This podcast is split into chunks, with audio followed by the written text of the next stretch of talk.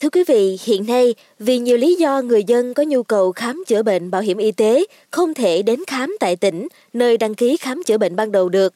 Vậy bảo hiểm y tế có khám khác tỉnh được không? Mua bảo hiểm y tế ở địa phương sinh sống nhưng khi khám chữa bệnh tỉnh khác không được thanh toán đầy đủ chi phí bảo hiểm, có phải do trái tuyến và trong trường hợp nào được xác định là đúng tuyến? Đây là những câu hỏi được nhiều người quan tâm trong thời gian qua.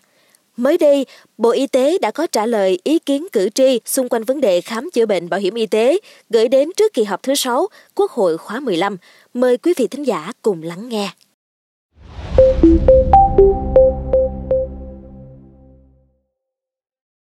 Theo đó, cử tri tỉnh Bắc Giang cho rằng hiện nay người dân mua bảo hiểm y tế tại địa phương sinh sống nhưng khi đi công tác, làm ăn tại tỉnh khác bị ốm đau, phải đến cơ sở y tế khám chữa bệnh, không được thanh toán đầy đủ chi phí bảo hiểm y tế theo quy định do trái tuyến. Do đó, cử tri đề nghị xem xét điều chỉnh cho thông tuyến bảo hiểm y tế trong phạm vi cả nước để tránh thiệt thòi cho người tham gia bảo hiểm.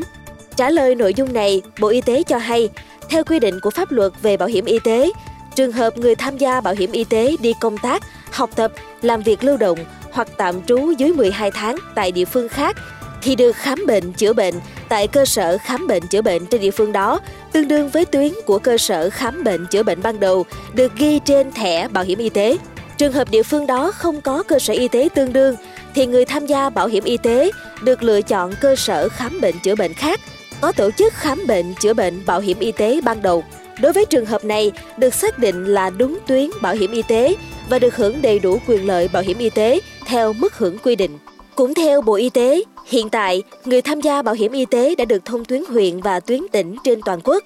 Đối với việc mở rộng thông tuyến bảo hiểm y tế đối với tuyến trung ương cần được nghiên cứu xem xét để tránh quá tải cho tuyến trung ương, tăng cường khám chữa bệnh bảo hiểm y tế ở tuyến cơ sở và bảo đảm cân đối quỹ bảo hiểm y tế.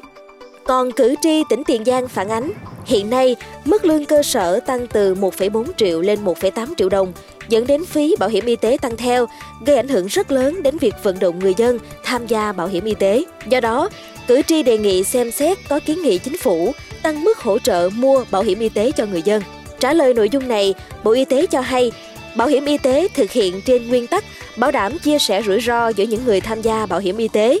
về mức đóng, mức hưởng bảo hiểm y tế được quy định cụ thể trong luật bảo hiểm y tế và các văn bản hướng dẫn được tính toán dựa vào khả năng đóng góp của các nhóm đối tượng, mức lương cơ sở, phạm vi quyền lợi và khả năng cân đối quỹ bảo hiểm y tế.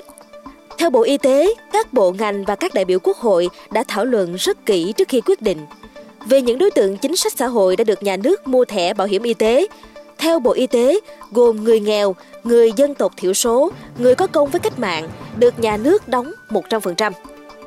Người thuộc hộ gia đình cận nghèo được ngân sách nhà nước hỗ trợ 70% mức đóng.